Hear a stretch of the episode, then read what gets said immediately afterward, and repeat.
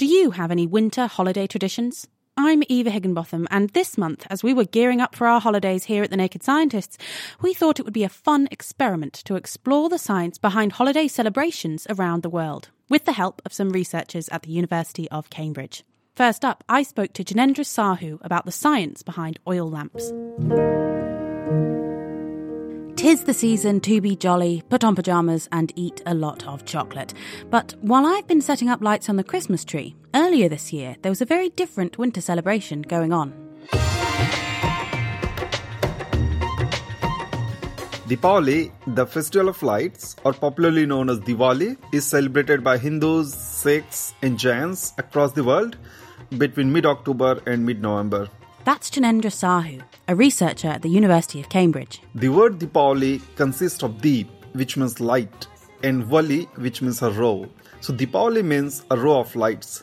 As we celebrate Diwali on a new moon day, which comes with a dark night, we lit our homes of diyas such that they illuminate the home with its bright light.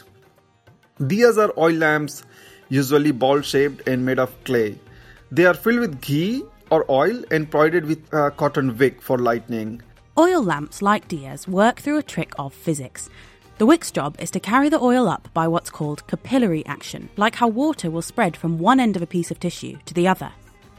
The oil travels up the wick, so when the lamp is lit with a flame, the oil at the tip of the wick gets really hot and becomes a gas, and it's this gas that's actually on fire. Because of that, the flame itself sits just above the wick. Wax candles work in a similar way, but there's an extra step where the solid wax needs to be melted before it can travel up the wick. Use of diyas have been dated back to several millennia. Diyas remain an integral part in the celebration of Diwali. Lighting diyas on Diwali symbolizes the spiritual meaning of the festival as victory of light over darkness and good over evil. A fitting and hopeful message for this winter season.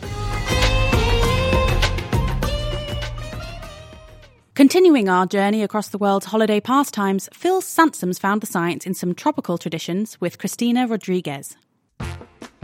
Islands are great, not just for the sun or the beaches, but also for science, because they're home to many of the world's unique plants and animals. The separation from the mainland means that their environments have had hundreds to thousands of years for new species to form by evolution. In the homeland of University of Cambridge postdoc Christina Rodriguez, this feature has become part of the holidays. I am from the Canary Islands, and, and there we have a, a very strong tradition of setting up elaborated nativity scenes. This autonomous part of Spain out in the Atlantic Ocean boasts a number of beautiful festive dioramas that incorporate nature. We use local plants, uh, rocks, um, running water. In particular, there's one iconic tree they like to use. The Canary Islands dragon tree, or as we call it, the drago, is a very common component of the nativity. The dragon tree is part of the symbol of Tenerife, and it's very distinctive, with multi branching limbs that form an umbrella like canopy. It's called the dragon tree because it secretes a red coloured sap that's traditionally been called dragon's blood and was a valuable pigment. So, why on earth is the stuff red? Well, it contains a confusing concoction of chemicals, like flavonoids, that researchers have managed to separate out over the years. Some of these color it red, but others give it some medicinal properties. It can kill certain microbes, relieve pain, and even work a little against tumors. For all these reasons, dragon's blood has also been a valuable part of traditional medicine. The Canary Islands dragon tree, then, is truly remarkable, and no wonder it becomes a part of their nativity scenes. If you ever get the chance to visit the islands during Christmas, this is something not to miss. When you're able to travel there easily again, of course. Next up, we're heading to Europe, where Katie's been looking into a certain festive creepy crawly with Liliana Fruk.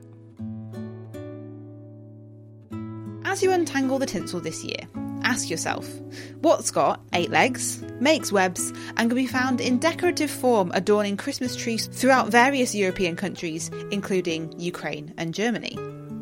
The Christmas spider, of course. Legend has it that there once was a poor lady whose children were very excited about their Christmas tree, but they had no decorations.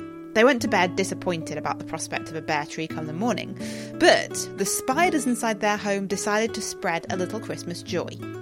Overnight, they spun beautiful webs all over the tree, and as the sun rose and shone through the window, the light glimmered off the spider silks with silver and gold, and the lady never felt poor again. Or, depending on which version you subscribe to, the light literally turned the web into gold and silver, so she really was never poor again. It turns out that spider silk is pretty spectacular from a science point of view as well.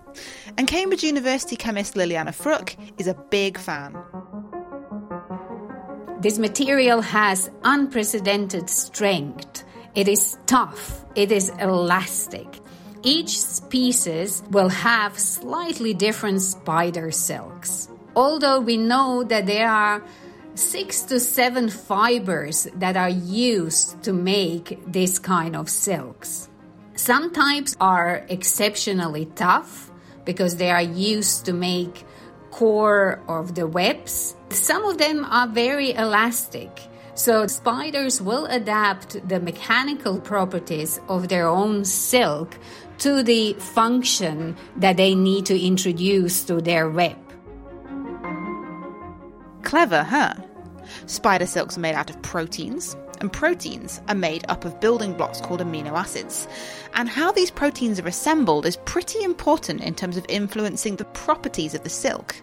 There is one particular silk called dragline silk, and this is used by a spider to stabilize the outer rim of the web but it's also used as a lifeline to help the spider to remain attached to the web or just to help him move around. And this is made of proteins which are characterized by crystalline parts that give toughness and non crystalline parts, which are elastic and they can absorb stresses or shocks. What's more, Liliana told me that spiders can sometimes introduce little features into the silk when weaving to further control the mechanical properties. So, if I spy a spider sheltering inside from the chill this Christmas, I think I'll give the little thing a break and just leave it there. Who knows? Maybe as a thank you, I'll become a millionaire come Christmas morning. Fingers crossed, eh, Katie?